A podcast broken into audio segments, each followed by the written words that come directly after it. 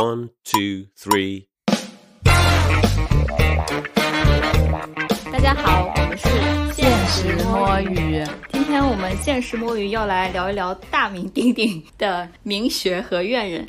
嗯，怎么说呢？就是这个话题，其实在我们的库里面已经放了蛮久了。毕竟我们是这个内娱、韩娱、日娱都能聊，然后呃，什么资深秀粉内娱。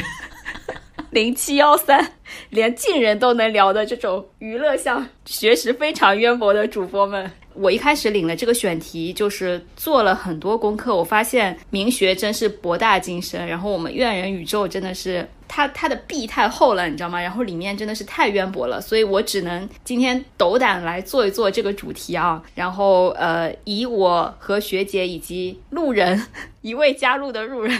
楼人楼丝不完全的记忆来聊一聊我们印象中的这个名学和院人，为什么他们叫做名学或者叫做院人？因为这些人他们其实是因为《名侦探学院》这个综艺或者说这个节目来起名的。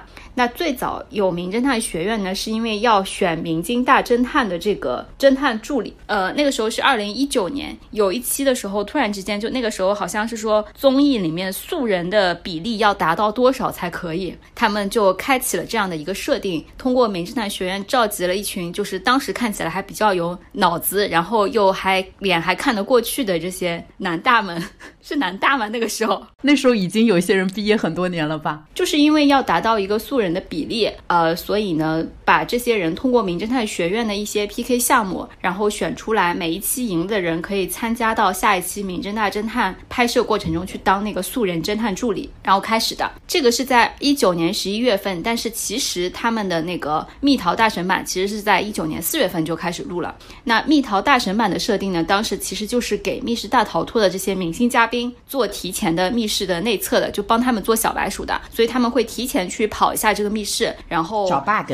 对，找 bug，然后太难的那个地方，他们会降低那个难度，呃，一般都是这样子。所以如果你连着看的话，你就会发现有一些环节后面就可能就被简化掉了。然后当时呢，呃，这些嘉宾就被叫成了怨人，然后他们的粉丝就被叫成学分，听起来是不是十分的离谱？然后这个东西就是一九年的时候，你还感觉嗯，可能是个非常小众的一群人吧，但是这些人竟然就是靠名侦探学院和密室大逃脱大神版这两个节目年年录，年年录，一直录到现在，应该是今年应该是蜜桃大神版五和名侦探学院六了。然后他们现在应该已经在录制名侦探学院七了。中间可能还有一些小的衍生的节目，比如说像 Yes or No 啊这种轻脑综的。然后到了今年的时候，二零二三年的时候，芒果 TV 推出了一个特别企划，叫做“怨人全年无休计划”，就是很恐怖。这些你原来觉得是完全素人的人，现在你都不知道他们是算是素人还是算明星，但他们就靠自己搞团综，今年撑起来应该有四五部这种团综吧。呃，包括了像我们刚才已经提到的最大的 IP 就是明。侦探学院和密室大逃脱大神版嘛，然后另外还有什么南波万的聚会、跳进地理书的旅行、森林进化论等等。就我讲完，呃，学姐不知道看过没有？七仔可能都已经离开了这些节目，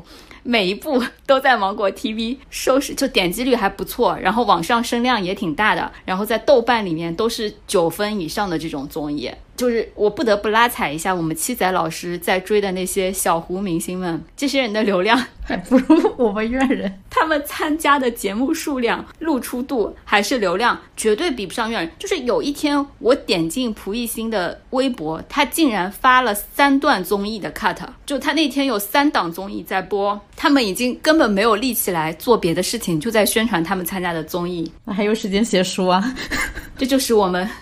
名侦探学院现在他们的宇宙已经无限扩张到这种程度了。那那个就是我已经把背景讲完了，现在我回归一下，请我们另外两位主播来谈一谈，就是你们现在对名学或者是院人的这些印象。七仔老师，你对这些人有什么印象吗？我印象可能就是丑人多作怪吧。就是明明也没有很红，但是特别多，然后粉丝又很膨胀。嗯，以上。那有什么事情就是曾经进入到你的雷达范围呢？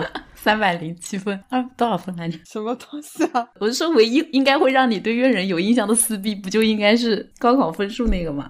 就火速在线答题。我有印象，应该是蒲熠星跟他那个两口子吧，跟他女朋友那两口子的事情吧，感觉戏真多。要说痔疮爱情吧，对，就蛮蛮无语的感觉，就是像网红一样 drama。虽然他们本来就是网红，就是网红，好像。所以在你的印象中，就是这种，就是两口子上了热搜，然后路人就在问这两个人是谁的那种，是吗？好的呢，那我们七仔老师看来确实是路人。我本来以为最红的就是学姐刚才说的，嗯，火树老师，就是我们这个院人里面的学历顶流、爹位顶流清流。华博士。就是火树当时大战马嘉祺粉丝，说他高考三百零七分这件事情。后来我想了一想，确实主要是没花钱请他辅导。对，但当时可能造成最大伤害的还是学姐，因为学姐好像听他讲解高考题，共轭函数，是不是你发到群里很多次？那是第二年，他第二年就开始讲解高考数学题，我发现我居然第二题就不会做了，耿耿于怀，发到群里试探我们会不会听得懂。我都没有在乎。都不理我。对，然后还有就是应该闹得比较大的是蒲熠星高考加分的这个事情嘛，就是说他乒乓球国家二级运动员，然后加分，然后后来嗯南大出了一个不知可否的说明，黑粉觉得这个是打他脸，粉丝觉得这个是在撑蒲熠星的这样的一个结局。又是粉黑一张图吗？另外，其实可能还蛮红的，就是南北 CP 了。这个我们七仔老师也没有什么要锐评的嘛。哦，还没有到锐评 CP，就是你你对南北有什么印象吗？感觉有点像硬在拉郎，不知道磕什么，而且南北都有女朋友，就不懂为什么要磕这种，就是不能吃点好的吗？天哪，我觉得我们七仔老师已经快要可以下线，你等一等，很难。待会儿就他们后来进到秀人赛道的人，可以让你来 comment 一下。也有从秀人赛道过来的。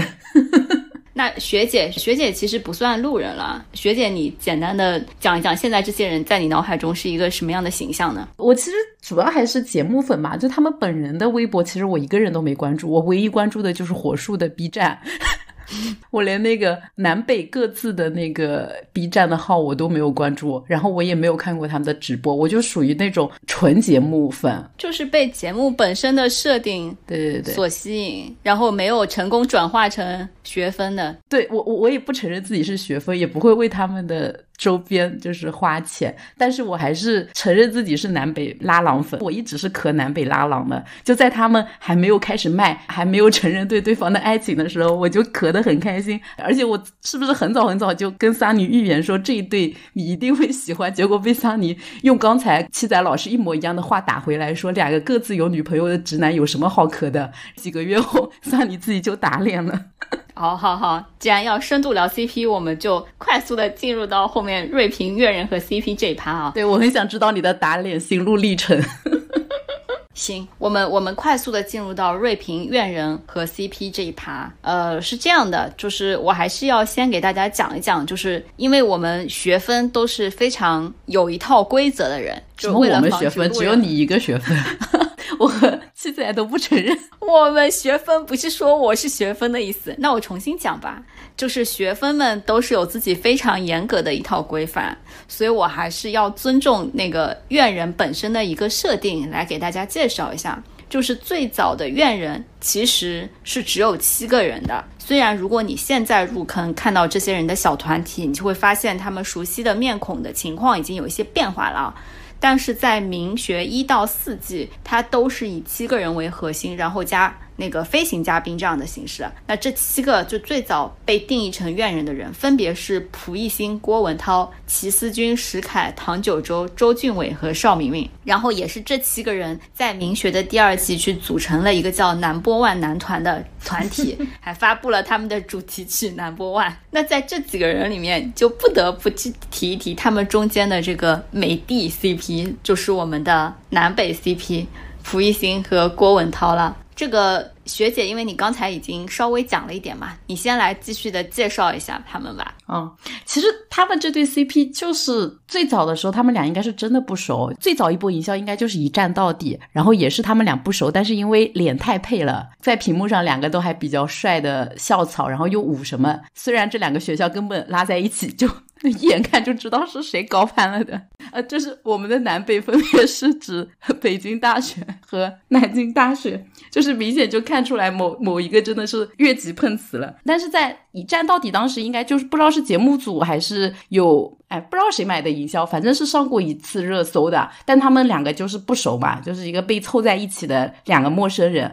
然后后面蜜桃的那个素人版请人的时候，他的选人标准应该就是选那种，嗯，像三国杀，像火树是三国杀，就一些知名的 UP 主啊。然后还有南北都是各自有一些就是在游戏圈做直播什么的那种有点小流量的素人，然后又以这种智商著称嘛，解谜这种著称。然后来的时候，其实头一期的时候两。个人真的就看出来不熟，但节目组里明显就是有像我这样子的无良的，就是拉郎磕 CP 的写剧本的人的编导，就是安排很多他们硬卖的戏，然后你就看两个不熟的直男，就铁直男不熟的在节目里就是演一些尬尬的片段，很好磕，就是一种樱花妹壳不忠的那种阴间的好磕。他们后面因为工作接触过多，慢慢的就有人扒到，其实还是有一些互动啊，线下慢慢的熟了起来，然后怎么在戏里面越演。越生动活泼、活灵活现，然后就吸引越来越多和真感情，什么真兄弟情，什么真什么什么什么，反正只要带真的壳的那些东西，我都觉得很危险，然后导致后面就脱轨了嘛。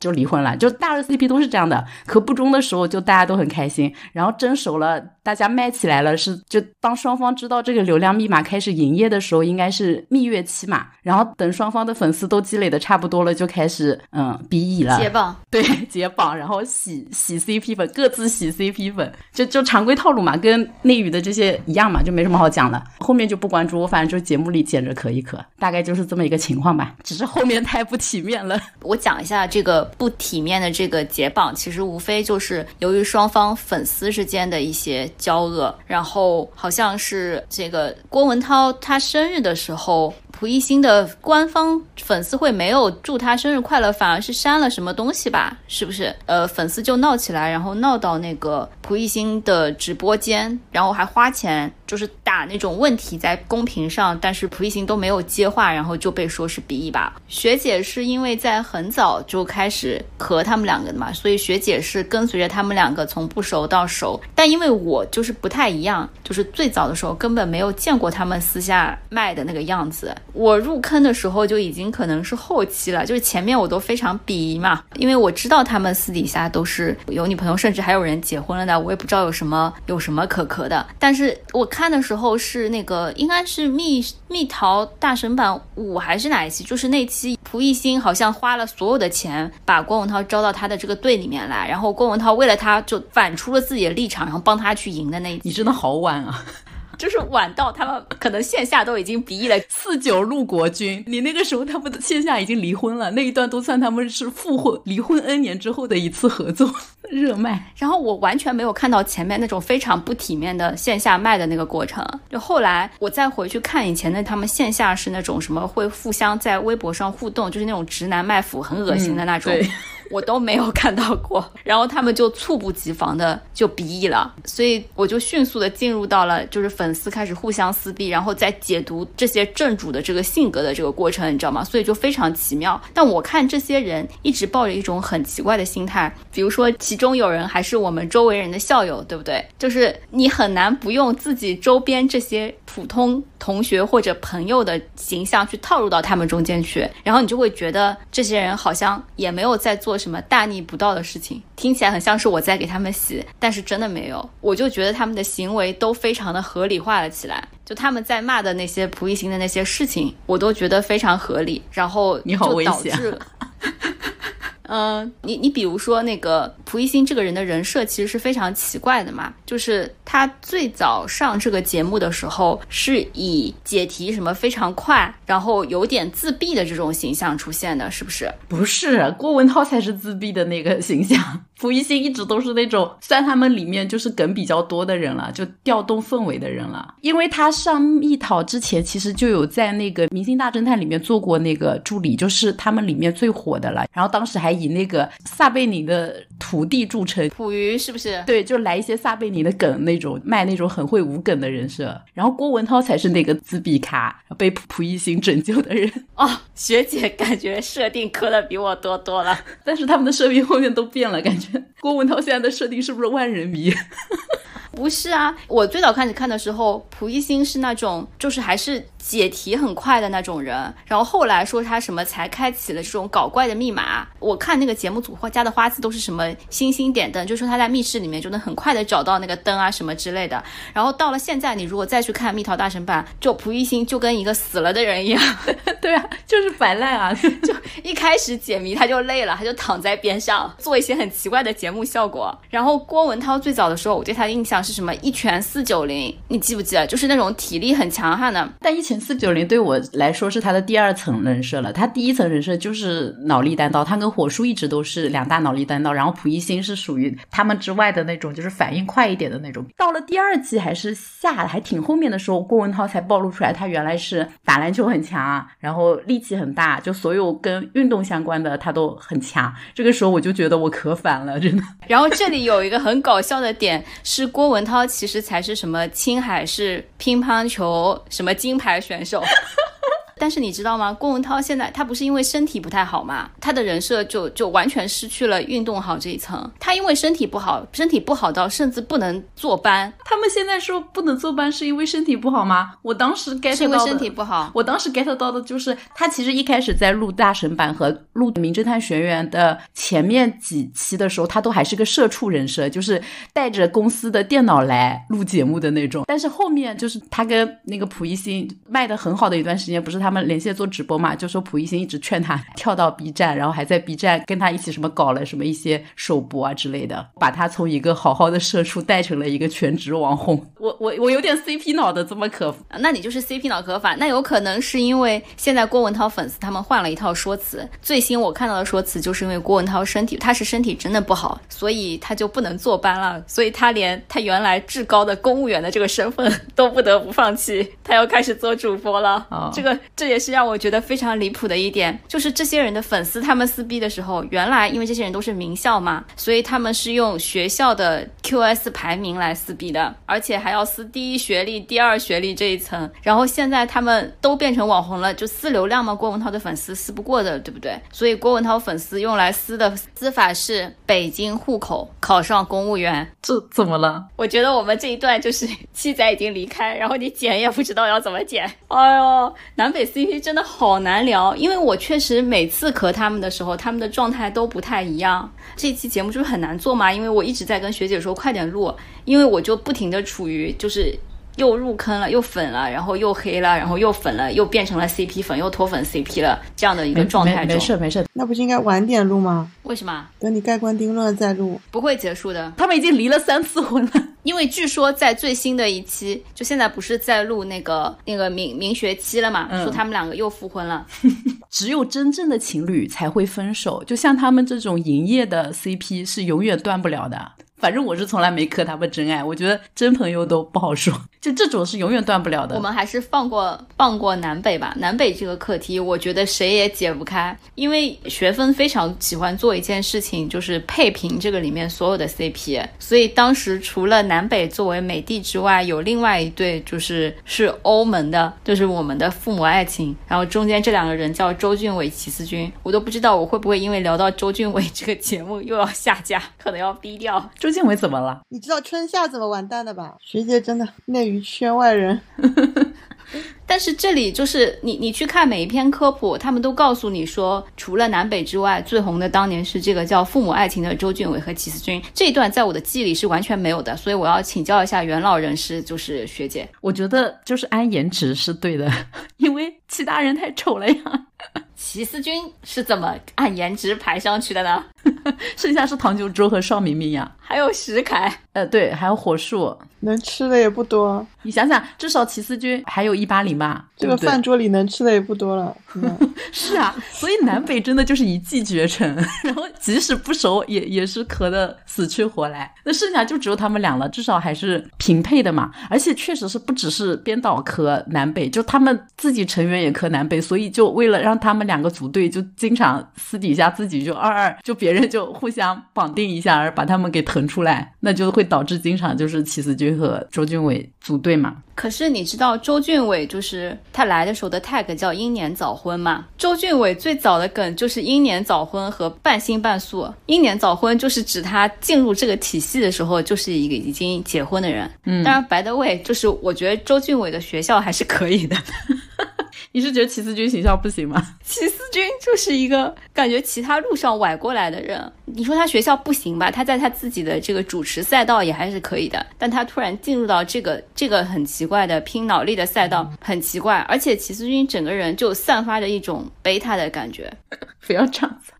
我们小七还是非常符合父母爱情这个主题的，就他的母性光辉照耀着所有的怨人。好吧，那现在他的香方已经离开这个体系之后，他现在还有官配吗？他都已经当上 P 哥的 主持人了，现在没有多少时间来录，好吗？啊他还是都到的，没事，反正现在南北也拆了，他就可以间歇性的跟南或跟北或者跟其他人五一五嘛。反正现在已经没有固 CP 了，现在大家都拆 CP 拆的不亦乐乎。好吧，那我们终于把那个固定的 CP 聊完，然后剩下刚才大家已经吐槽过的，就是碗里面还剩下的三三个菜是唐九洲、邵明明和石凯。然后我们邀请对我们秀人最熟悉的七仔老师来点评一下唐九洲和邵明明。你知道他们为什么要从明学变换赛道吗？然后以及你们秀粉圈 对这两个人有什么评语呢？邵明明参加过选秀吗？我没有印象。他参加了呀。邵明明参加的是哪个啊？完了，我也忘了是是你没看过，那一定就是创了吧。天哪！邵明明不是那个海选，不是海选，初舞台还是跳什么酒醉的蝴蝶吗？是不是啊？哦，他参加了创四。OK，never mind。嗯，对丑人过敏，不好意思。那重讲，我对唐九洲跟邵明明的印象呢，就是两个丑人硬要挤过来参加选秀，然后居然还因此获得一些粉，也不知道粉丝在吃什么。特别是我们的啾啾老师，依靠着也不知道是什么还是什么的很难评的一些东西，居然还得到了《青春有你》第三季第二名的好成绩。我真的是那不是送了他一名吗？本来是第三名的。对，就全都很不理解。你知道唐九洲当年在青山上位，一开始是罗一舟吃他的软饭吗？是啊，上着上着就变成了这两个强强了，就很 legend。我发现选秀里面永远就是一开始流量粉丝多的那个，永远都会被倒吸血吸完，被相方倒吸血吸完。不会啊，大魔王就不会啊。你看蔡徐坤就没有啊，因为蔡徐坤没有 CP 舞出来啊。我觉得他那些蔡徐坤还没有 CP 舞出来，你把易坤基当什么？易坤里面的易就是这么吃软饭上的出道位。好吧，好，学姐就是我看不到的都不算啊，因为我没咳到的都不算。那你在咳什么？南北啊，连荔枝啊。我还要凭什么呢？就是，所以说什么呢？所以说唐九洲当时在我们明学还没有现在那么红的时候，自带流量已经到了青三，已经可以卖血卖一个 C 位出来了。也没有到卖 C 位吧？我来讲这个问题啊。完了，他又要讲大讲清了，你就不该问这个问题。不是，我的意思是自带流量这件事，就是有原始的粉可以帮你去卖安利，这件事就跟粉去参加创二一样的，你也不能说当时糊到锅底的粉，他是能够帮他们挤进出到位吧？因为有。原始用户可以帮忙卖安利，然后会吸到一些跟风粉去补他们过去的物料，这就比很多的纯素人来说，就啥都没有考古的来说，就赢在了起跑线上，很容易滚雪球，越滚越大的。所以唐九洲也有吃到这个便宜。对，有没有人补被南北吸走了的？当然有，他们都能吃下糖九州，他们怎么都不能吃到南北？好的，而且你知道，他们可以喜欢青，就是喜欢选秀，但是同时 pick 一下南北，感觉是完全没有什么竞争关系的。没想到后来大家都进到了一个国里，赛道重合了。当时明明是两个不同的赛道，现在都进入到一个国，哪个国上的综艺都是一样的，就是网红赛道嘛。对你有没有想到零七幺三也在这个锅里？是的，这个锅里还有很多别的人，我们等会儿可以聊。然后聊了六个人，有一个人不知道怎么回事，就一直没有聊到的。这个人就是石凯，石凯就是我后来做功课的时候，我才发现他竟然是元老，你知道吗？他学历也不知道在哪里，什么学校我也不知道，立马给你然后也不知道他的，也也不知道他到底有什么优点。他是深入人心出来的呀，当然他的优点就是，虽然我觉得深入人心，他也是走后门进去的。呃，就是你去搜搜到他全部都是黑料，然后也不知道为什么就是能加入到这个体系，而且现在还挺红的。这个石凯是不是已经糊到七仔根本就没有听过他？我听过是审判他那个吸姐姐血还浑然不知的那种男的发言。他吸哪个姐姐血了？吸亲姐姐血。他姐姐辍学打工来供他上艺术学校。哦哦，我看了，他是师范大学音乐学院的，四川师范大学，就是在音乐学院里也排不到前面，跟伯克利根本没有办法比，是不是？是。最近一季的那个蜜桃不就是他们在考一些音乐的东西嘛？然后那个黄子弘凡跟那个很很高的那个曹什么曹文琪，对曹文琪两个人扒谱啊什么的，然后石凯就坐得远远的发呆，感觉跟他没有关系，他不是音乐这一趴的。我觉得石凯跟蒲熠星现在就是差不多是一个状态，就开始解题，他们两个就走到边上去，开始讲兄弟义气，他们两个就可以绑在一起。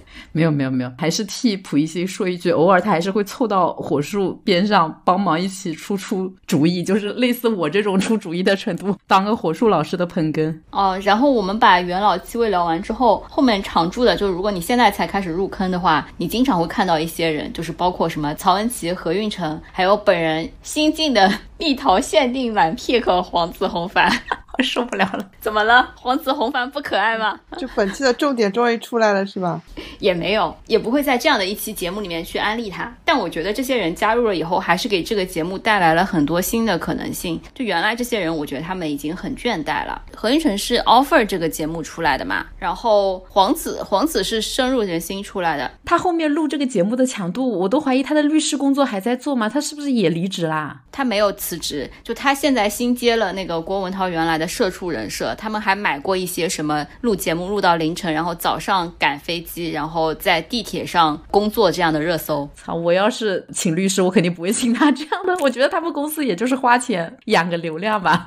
哪一个网红？这你怎么说呢？他应该是当时 offer 第一季的冠军是吗？然后是景天成吗？对，好像就是当时那家直接签了是吧？那本来就是流量买进来的。是，本来就是流量买进来，而且我觉得上这个节目本来就是看中了这个节目能带来的一些明星效应和流量的。像律师，律师也不容易啊，律师也要出来拉客户的。但是我觉得何运成和后期还有一个律师，他的重要性在于原先的这些人的，因为这个毕竟还是一个靠智商的节目，你知道吗？就这些人的智商，我不知道是退化了，还是越来越懒得表现了。因为何运成来了之后，还是给他们能带来一些智力上的补充的。我觉得没有哎，我觉得何运成不是走智力挂的。何运成在那个节目里面，经常就是看他总结一大堆，然后没有任何推理，就是总结一大堆。就跟律师这个职业一模一样，就陈述很多已知条件，但并没有得到结论。但是我觉得是这样的，就是我看这一类综艺啊，我并不是看谁最后把题解出来了，而是我在意的是他解题的过程。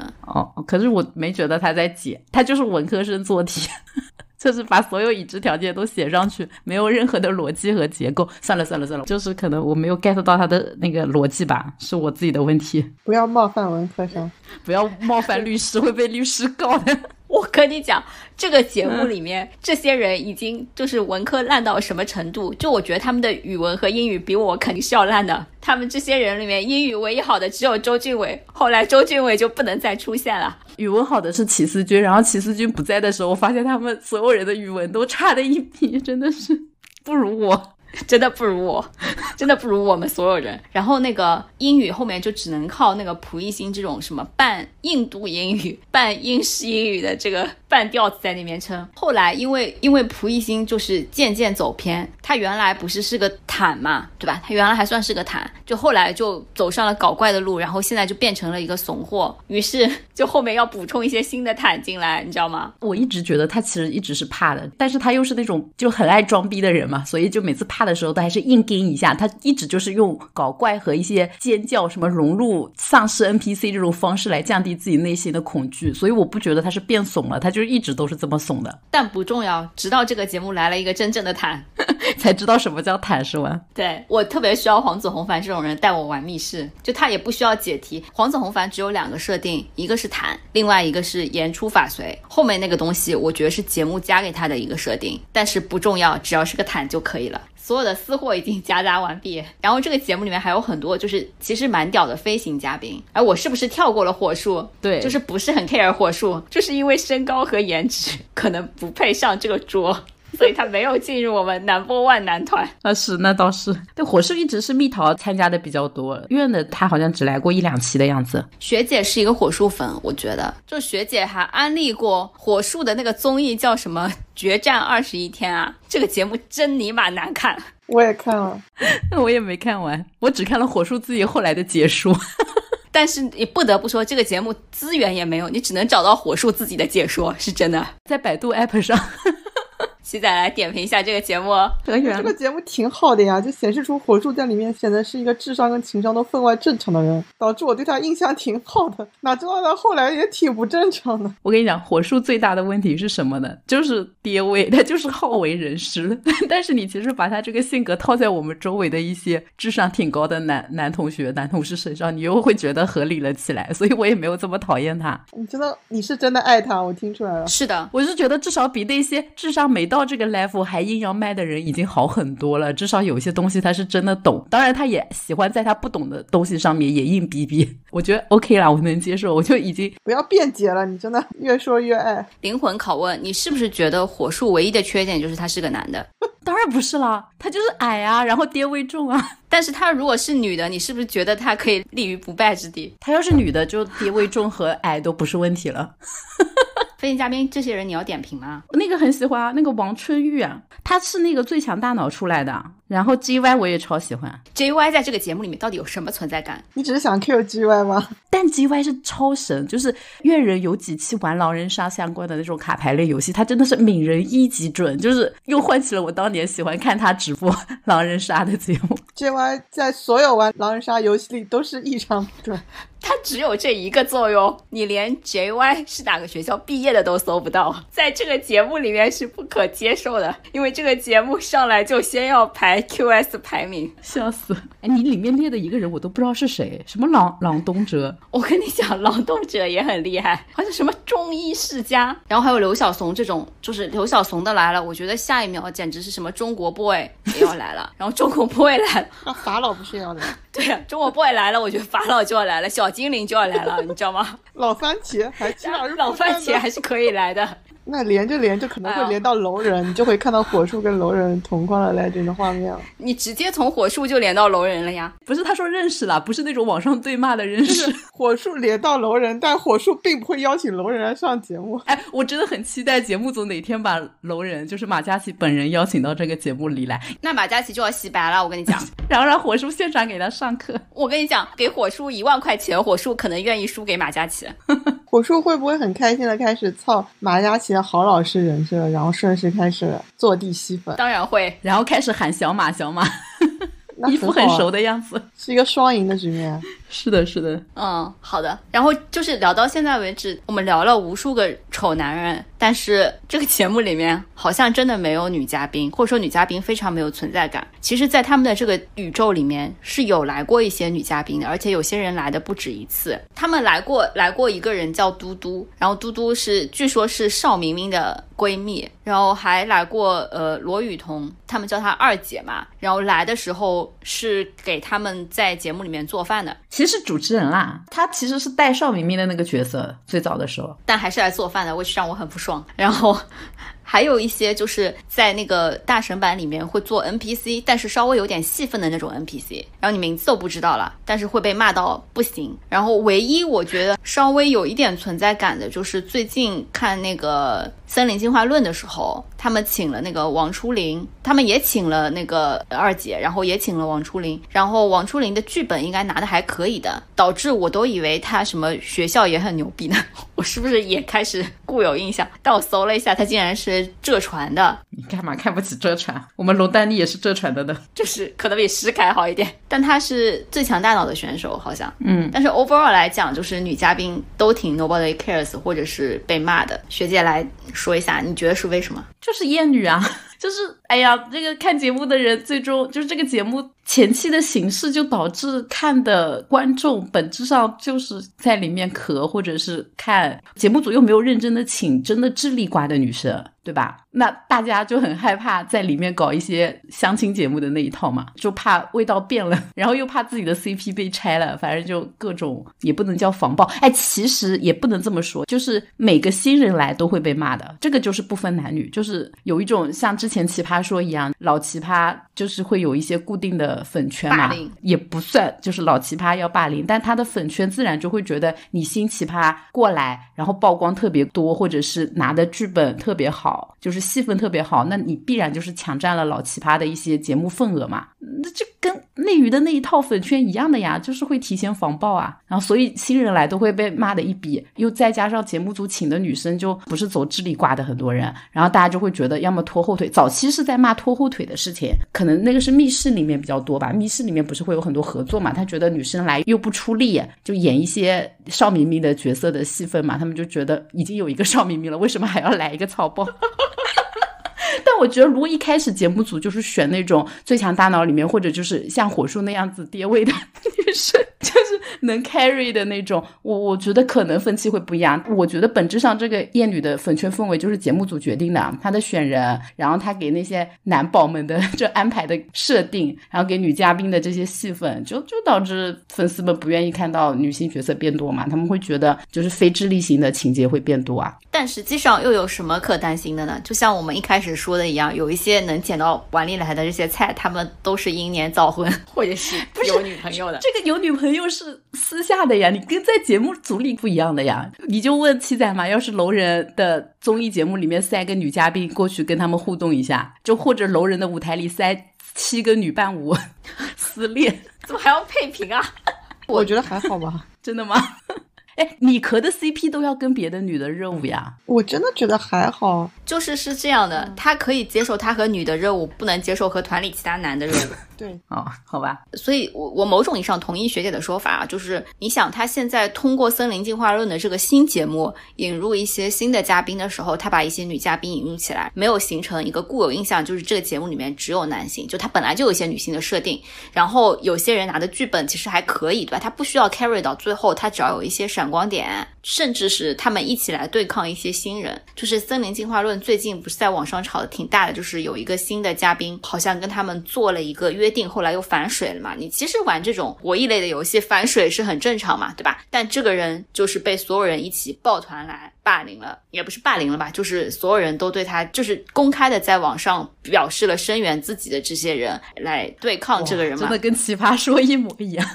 然后在这种过程中塞进来的这个女嘉宾，我觉得接受度就良好。但是你比如说像在怨人里面塞，可能大家就已经默认了那个宇宙里面就是没有女性的。那我们已经锐评完了怨人和 CP 了，我们还是要聊一聊为什么我们怨人宇宙能够膨胀到现在这个地步。他们真的还挺火的。我先要请大家猜一猜，就是你们觉得怨人的流量水平大概是什么水平？这比唐九洲火的水平啊。比拉团火的水平，我觉得可能比瑶都要火。以防大家不知道拉团是谁，拉团是我们青春有你三的出道团。已经解散了吧？解散了，都没有成立过。我感觉，就是我来总结一下，这个里面的这个 top 单人是蒲熠星，我觉得这是毋庸置疑的。就我看了一下，他最新的一个微博是巴黎欧莱雅的一个推广的转发，然后转赞评大概是一万四千加和两点六万。姚大买水也能买到这么多，就是感觉跟姚大差不多吧？我觉得。王大不知道，姚大是我们青春有你一的 C 位李文翰。哇塞。我我想说，姚大还有公司给他买，蒲熠星他们这种算有签约公司的吗？还是签给芒果了？签给芒果了吧？嗯，这个是个人。然后我们蒲熠星不是斜杠青年吗？然后他最近不是出了一本新书吗？没有再给他做广告的意思啊。但是我看了一下，他这本书单价五十八，五个小时，十万册。就是卖空，十五天三十万册，就加印了很多次，你感觉还可以，对不对？能卖到一千六七百万嘞。我给你讲个对比数据，就是 CB One 那个 Top 不是中国人嘛？内娱出的首封杂志四十五块钱，加邮费五十五块钱嘛，就是反正已经结束下架，卖了六万多一点吧，本垃圾。然后你就会觉得蒲熠星是不是因为卖书卖的比较多啊，对吧？就感觉书好像还是还是值得一看。但是我们郭文涛在同时，他卖一个一百零八线的割韭菜杂志，然后我都不知道郭文涛粉丝是为了和蒲熠星粉丝赌气还是什么的。这个破杂志卖一百零八块一本，我靠，什么韭菜杂志啊？上线一分钟，在什么小芒这种 nobody cares 的平台里面卖了一万本，十二个小时卖了三万两千本，然后最后卖了。四万多本，就是卖了四百多万，就是约等于我们气运联盟大 top 跳车了的大 top 吗？跳车大 top 当时粉丝提前集资买电子刊的这种流量。这两个人在二一年的时候就可能卖的比较厉害吧，然后粉丝帮他们拉的双人杂志应该在新微拍了一个双人双人首分，那个时候就已经能够卖六万多本，然后单价是四十五。就二一年那个时候可能还没有通货膨胀到这个水平吧。然后这都不是最离谱的，最离谱的是我们南北就是有很多脱粉的粉丝嘛，脱粉的 CP 粉，他们叫自己是坏 CP 粉。然后他们在微博上有个厕所，这个厕所有十三点三万活粉。为什么是活粉呢？因为它就是一点一点在一段时间内涨上去的，就是在他们离婚了之后，是所有拖 CP 回踩的粉丝会加是吧？是的，还有一些就看热闹的人，比如说我吧，我没有关注，但是我会点进去看一下，因为里面的怨气实在是太足了，你就不得不看一下。就是很恐怖的流量，嗯，哎，有没有什么周边能卖给他们的也很赚啊？就什么他们的小人可以扎小人的，或者离婚证啊之类的。离婚证可还行。哎，他们不是都在小芒上面卖吗？然后他们那个自有品牌南波万半年销量成交额突破一个亿，这个是他们那个什么作为全国广播电视和网络视听先进事迹报告会上面去提到的。平台第二年全年成交额达。四十三点二亿元是第一年的七倍。我在想，小毛 app 是不是就怨人养起来的？我真的不知道，这是下沉流量吗？这怎么下沉啦？你你不知道名粉都是那种很高端的吗？学分学分应该不是都是主打那种高精尖粉圈？不得不佩服他们粉丝的流量和粉丝的消费力。这个时候又是他们了，又不是我们了。你给他们花过钱吗？任何一个芒果会员算吗？芒果会员都能算他们实际，凭什么？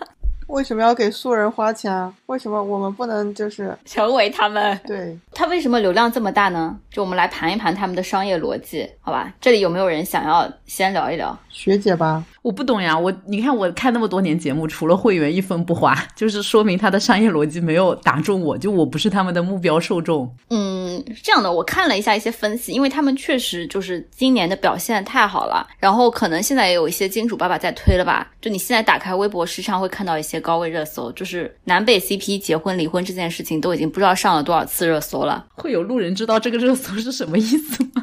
不重要，你知道蒲熠星现在都已经开始就是上其他的一些正常的综艺了吧？我知道呀，我不是上次还发群里面就已经上那个呃你好星期六在那个阿里园区录制，当时跟他一起的人还是什么张延齐、魏大勋，呃对，主要是魏大勋，张延齐还是有很多人不认识的，但魏大勋我同事都认识。就我觉得秀人能做到这个程度的也没有多少个，张延齐。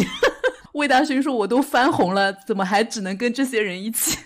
但是张颜齐能上，可能有一个很大原因是因为他的高管女朋友吧？现在还在谈吗？要是你，你会放手吗？就像夏之光对钟丽丽，能？哎，不是腾讯的吗？怎么上期了阿里的综艺？然后我看到一篇就是分析的文章，说他们这个推出法其实有很多人觉得还挺不错，并且想要复制的，就是他用比较低试错成本的这个内容开始做，用一个成熟的 IP 的衍生去打开另外一个维度，因为他们一开始蹭的是蜜桃和那个叫什么明星大侦探嘛，最终它会变成一个会员综艺，因为他们这些都不是免费的，全部都要买芒果会员，所以一开始收割的都是各种有付费意识的用户，对吧？对的，所以像我。这样，你问我说我给他们花过钱吗？我说我买了芒果会员，我确实是是算在给他们花钱的人里面，而且大量的人可能是我这样的，就是这些人的综艺是我为什么在八八会员一开始能买芒果会员之后，我就快乐的从优酷切到了芒果的原因。优酷大虐。然后他们的固粉法呢，其实就是圈地自萌，然后他把这个圈子搞得非常的封闭，嗯，搞一大堆门槛，然后就培养出一大堆精神股东，这些人的粘性都非常非常强。虽然我没有研究过，就这些人收割到的粉丝，他们的年龄圈层大概是什么样子的，消费力怎么样，但是好像确实最终体现出来的消费力还是可以的，所以应该都不是吸到一些非常低龄的粉丝。上过大学的人对他们还会有滤镜吗？会啊，因为大学有很多其他大学的。太冒犯了。我说我自己啊，就是像我这种考不上北大的，对郭文涛还是有点滤镜的。那你对南大就没有滤镜了吗？我对国家二级运动员还是有滤镜今。天 CK 不在，嗯，然后你不得不说，这个节目它本身还是有一些特殊的闪光点的，就是它填补的是这种高智商脑综的一个空白嘛。呃，其实国内后来其实还是有挺多综艺想要再去复制这种，不管是狼人杀还是蜜桃这种类型的节目，但是其实做的效果都不是特别好。就即使是这些人现在已经玩的特别躺了，但我觉得还是会吊打一些明星或者是其他的这种试图做这种素人综艺的。而且就所所有的这种脑中的世界里面出现的一些稍微有闪光点的人，也好像会被撸到这个节目来，变成他的衍生宇宙的一员。就像我刚才说的，像何运晨这些人，一开始你不可否认他确实是卖 CP 的，就太多男的之后，他可配平的方式就太多了，然后可 C 其二的组合也太多了。然后最后就是这点，我就是非常无语。他们就叫他们是半新半素的内娱活人，就说他们敢于开麦，疯狂营业。我觉得这个就是给所有的人加上一些免死金牌。我上次听到内娱活人，还是我们懵，后来这些人就是横着他，竖着他，不知道他成什么样子了。这反正是整体他们能红的一个商业逻辑嘛。但是这里我非常好奇，因为怨人这些人每一个人拉出来黑料都是数都数不过来的，这些人都在反复的塌房，为什么黑料和塌房没有导致他们大量的脱粉，失去商业价值呢？是因为他们的粉丝对这些人的道德要求特别低吗？就像你之前说的，你看他们就是看跟看你自己身边的人一样，因为一开始你就知道他们是素人。有些事情其实发生在，就比如说出轨啊什么的，发生在你周围自己人身边，你其实和看到网上一个陌生人出轨当小三，那个评价的道德标准就是不一样的。明星就是你又不认识他是谁，但如果这个明星被骂的明星是你的一个朋友、一个亲戚、一个二舅家的侄子，你可能就觉得好像人家也没有做什么事情。就是只是做了一些正常人都会做的事，确实就是会道德底线会低很多。你觉得还是一些素人的滤镜是吗？对你一开始就是以普通人的标准要求他们的，当他们渐渐的不是普通人的时候，你已经对他很熟了。就算你后面知道他们确实也是日入二百零八万或者一百零四万，已经不在你的这个 level 了，你觉得是周围的侄子成才了是吗？你就跟当年 TFBOYS 的粉丝一样，你觉得是你一手扶持起来的，就对他们没有那么大的仇恨了。你不觉得有很多人就是线下见过一些明星，随便交流交流，他可能事后就不太好意思黑这个明星了呢？就觉得见面三分情啊。我觉得可能还是有学历滤镜在里面。那石凯呢？所以他被骂的比较多吗？你不去查的时候，你不知道石凯的学校有多拉的，你就觉得这些人好像普遍的沾上了一些学历的光环，都蹭了清北的光环。所以我觉得这些人里面，就是比较有杀伤力的黑料，其实确实是当时蒲熠星的这个加分的事情，因为这个事儿可能会直接伤害到他最大的这个光环，就是你会觉得他学历加成这个东西可能蒙上一层阴影，就是最本质的地基在摇摇欲坠。七仔，你有什么 comment 吗？尊重祝福吧。就我追星这么多年，见过吃不了好的的人实在是太多了，所以我现在就是很尊重他们。毕竟我感觉我在别人眼里也很测评，所以我觉得无所谓啊。鲜品和测评都是非常主观的东西，我主要还是觉得他们可能就是走的这个赛道比较少人吧。嗯，如果说有一天九八五二幺幺的一大批人都加入到这个赛道中间，当他们也溢出的时候，可能大家就会对这些智商 top 的人，也不是智商 top 吧，就是宣称智商 top 的人有同样的要求吧。可能还是因为内娱这款比较少，但我还是想说，长得丑、聪明的人很多。我为什么可南北？因为我觉得颜值到他们 level，然后智商水平。平能那样子的，我真的觉得很难得了。大范围的招收一波也很难圈到这么高水平的了。就有些东西可遇而不可求，而且就算有智商高，然后又很帅的人，他可能也不一定愿意来做网红，不一定像郭文涛一样愿意辞职来全职做这个事。为什么？我愿意，赚的不够多。对啊，你你没有体会过的话不好说。我觉得现在这个环境还是挺愿意的。你看胡一星一个月直播能挣二十万。好吧，我也不知道，毕竟我也没有上过我清北，我不知道清北的高薪能到达什么水平。好吧，那就是我们刚才聊完了他们为什么能火的这个商业逻辑嘛。我感觉其实还是有其他一些相似的团体，或者说其他有一些人在试图复制这样同样的一些小 IP，就是做内容，然后做一个小的 group，给他们一些相似的呃 tag，让粉丝圈地自萌，然后培养精神股东。这个中间，一光年。我先不说零七幺三，我觉得比较像的其实是种地吧，但是因为我对种地吧不熟，我们邀请就是。种地爱好者学姐，我不是在那期节目都已经骂过了吗？你还 Q 我，我就是飞快的退出。种地文、种地综艺深度爱好者学姐，但那个节目没有吸引到我啊！我不是说我看了两期就扔掉了吗？后面他们怎么发展的我都不知道。我觉得他们逻辑很像，然后也培养了一群筋骨，你不觉得吗？他们粉丝也很疯的，看出来了。所以我一直很怕我们那一期万一大爆，就是有很多人来评论区骂我。幸好没有，我们那期节目还是很虎的。他们后面越火，我就越怕被他们粉丝发现我在骂他们。零七三这样了，我们也没有那样啊。哎，零七三跟他们也很配啊，就他们还有一堆 crossover，你知道吗？他们也上零七幺三的节目，我看了，然后他们就愉快的混在一起。你看零七幺三上那个种地吧那一期就很奇妙，就感觉好像看到了他们的十年后那种对照组的感觉。气质跟长相跟资质都很相似。不不不，零七一三当年还是比种地吧现在要火的。嗯，好吧。那那我们名侦探学院没准可以呢。你知道我们名侦探学院也上过什么？欢迎来到蘑菇屋还是什么对吧？哦，明学这帮人，我真的觉得差不多可以当娱乐圈人看了。就是台湾当年不是有那些综艺咖嘛？大陆其实一直没有这种标准的综艺咖，最多就是一些搞笑的，就是杨迪啊。对对对，杨迪还有那个。李雪琴嘛，这还不标准啊？张大大，但是一定是搞笑挂的。但当年康熙还有那些节目里面，其实除了搞笑挂的，还是有一些靠脸啊当综艺咖的。这我不知道，也有走这种高知路线的，或者走那种某某个行业的资深人士，然后各种节目里聊。但我现在觉得可以上的综艺节目太少了，要互相串来串去吧。有个种地吧，这咱这些人也去参加民学，然后民学这帮人也去参加他们的节目，就这样子。结果发现粉丝是同一波人，那不是？那是吗？但是你知道零七幺三可能现在已经不会了，因为他们现在已经又红了，已经 next level 了，是吧？next level，next level。但我觉得迷，我觉得怨人也 next level 了，追上了。哦，那就可能这样吧，就是怨人里面 next level 的一些人和零七幺三里面留下的一些人，比如说蒲熠星，到时候可以和苏醒一起做节目，就鸡头和凤尾在了一起。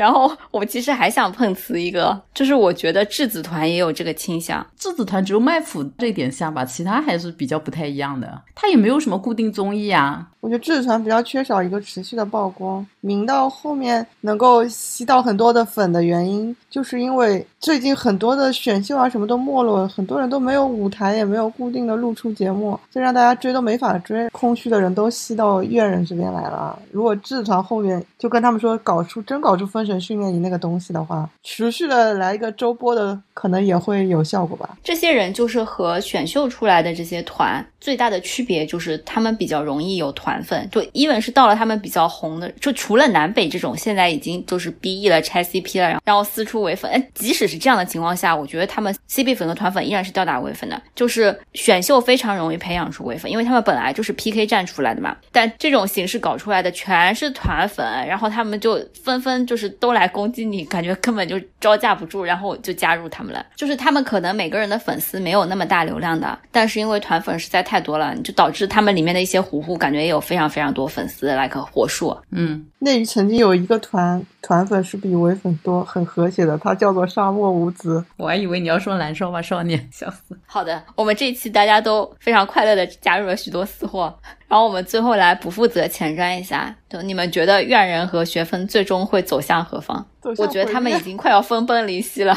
我觉得换换人吧，真的就像我们刚才说的，现在就业形势不好，直接在现在找不到工作的男大学生里面挑一些新鲜的血液吧。现在这帮人都已经三十多了吧？就火树肯定三十多了，离离开校园太多。你是活不到三十三十多有什么问题？你是活不到三十岁吗？真的？但是这个节目一开始是主打男大生的嘛，对不对？这帮人都离男大生这么远了，能不能让我们再看看男大生啊？哎，虽然我们已经不是女大生了，但我们要永远看男大生，是吗？对对，是的。时代少年团全员男大生，三三零七有点过分了。毕竟是脑综，能不能来一些九八五二幺幺？至少是一本。这我这些话是不是又感觉有点在歧视了？要搞一些稀罕一点的男大生，好吧？重新搞一批人，重新来。我觉得节目组确实看多了，还是会有一些倦了。而且我觉得他们演的也倦了，就套路太熟了，就新旧参一参，对吧？以老带新。周俊伟应该是里面最帅的吧？是我的问题吗？是的，你说的对。我不，我觉得还是郭文涛帅。你就是喜欢北大清华的吧？周俊伟的这个学校排名应该不比北大差吧？人家是 McGill 的，所以就是学姐喊话，加入一些新的，就是男大生，可以加入一些新鲜的男本科大生、一本大生、对九八五二幺幺大生，最好是北大的，海外名校也行啊。以 QS 为准，期待的。质疑怨人成为怨人，学姐最后还是选择了以 QS 来作为评判标准，不然我怕混金太多二百零八万，就潜在二百零八万。好，我说一下啊，我觉得就是以我看过这么多胡团搞来搞去的经历来看，如果他们这一群一群，不管是种地啊，还是院人啊，还是什么质子团也好，你没有跑出一个真的顶流的话，大家最后都会抱团一起糊掉的。这个是终局，感觉没有什么可以就是永远不倒的友情，也没有永远一起维持的热度吧。对，嗯，我我其实跟学姐的一些观点比较相近，就是我其实是节目粉，我我因为节目对这些人的一些好感。也只能是祝福他们过上自己想过的人生。which 我觉得对这些人来说，他们会比二百零八万有更多的出入。因为你即使是嘲讽他们是斜杠青年也好，还是说他们半新半素也好，他们在自己素人人生里面，其实相对都还是有一条退路的，对吧？那对于节目来讲，我真的觉得我当时入坑的时候，是我看有一期他们要真实的数出六十秒还是什么吧，然后那期是。火树拿了一个悠悠球，做了一个钟摆去计的时，我觉得这种是我当时特别特别惊讶，就是我可以在节目里面看到这种我完全想不到的操作，这个才是我要看脑综的意义，不然我还不如看明星二零八万，还说我喜欢火树，你自己不也是因为火树入坑的吗？那他们以前确实有一些超神的操作啊，而不是想看他们现在和二零八万一样，对吧？进去演戏，那谁要看你们这个超烂的演技啦？所以说真的，就是如果他们要再这么演下去，我马上就要离开这个节目了。所以有没有这个新鲜九八五二幺幺的南大，我也不是很在意，对吧？就是 QS 排名现在已经不重要了，毕竟这个后面来的这些人，我也不知道是什么学校的，但希望他们还是能给节目持续的带来一些亮眼的表现，不然的话，他们这个 T 恤衫应该不会再一直卖出去了。接下来可能不能卖 Number One 的这个 T 恤衫了，要把蒲熠星和郭文涛的名字印在上面，让他们两家粉丝 battle。然后如果 battle 不过的话，他们俩就按头卖腐啊！我以为 battle 不过的话，哪个人下一期就不能来，输的那个人就不能来。好吧，那我们这期就到这里，拜拜。没想过自己的心事可以写成故事，不会演结局难才是真停止。在最好的年纪，对错清白的选择题，没有标准答案，拥抱自己。站在舞台中央，期待着可以发光。要成为怎样的人来发挥想象？聚光灯下的你，抓住了谁的目光？瞬间就有了方向，努力的向前闯。成长，就算跌倒或受伤，有朋友在你身旁，谁都会迷。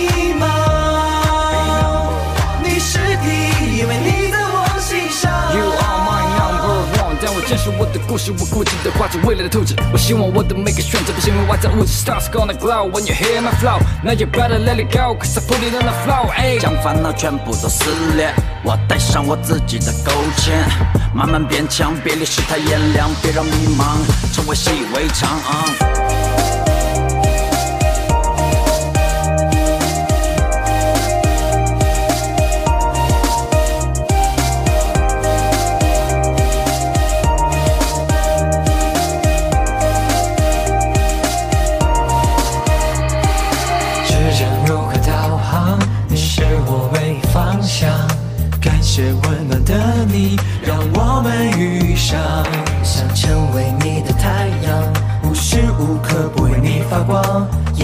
做你的月亮，黑夜不会彷徨。一起去飞翔，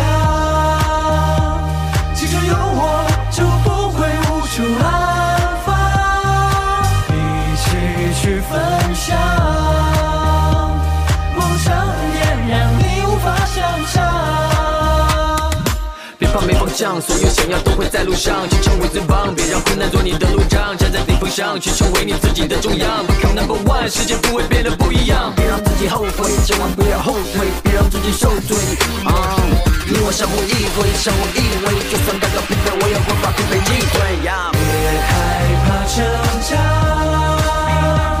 就算跌倒不受伤。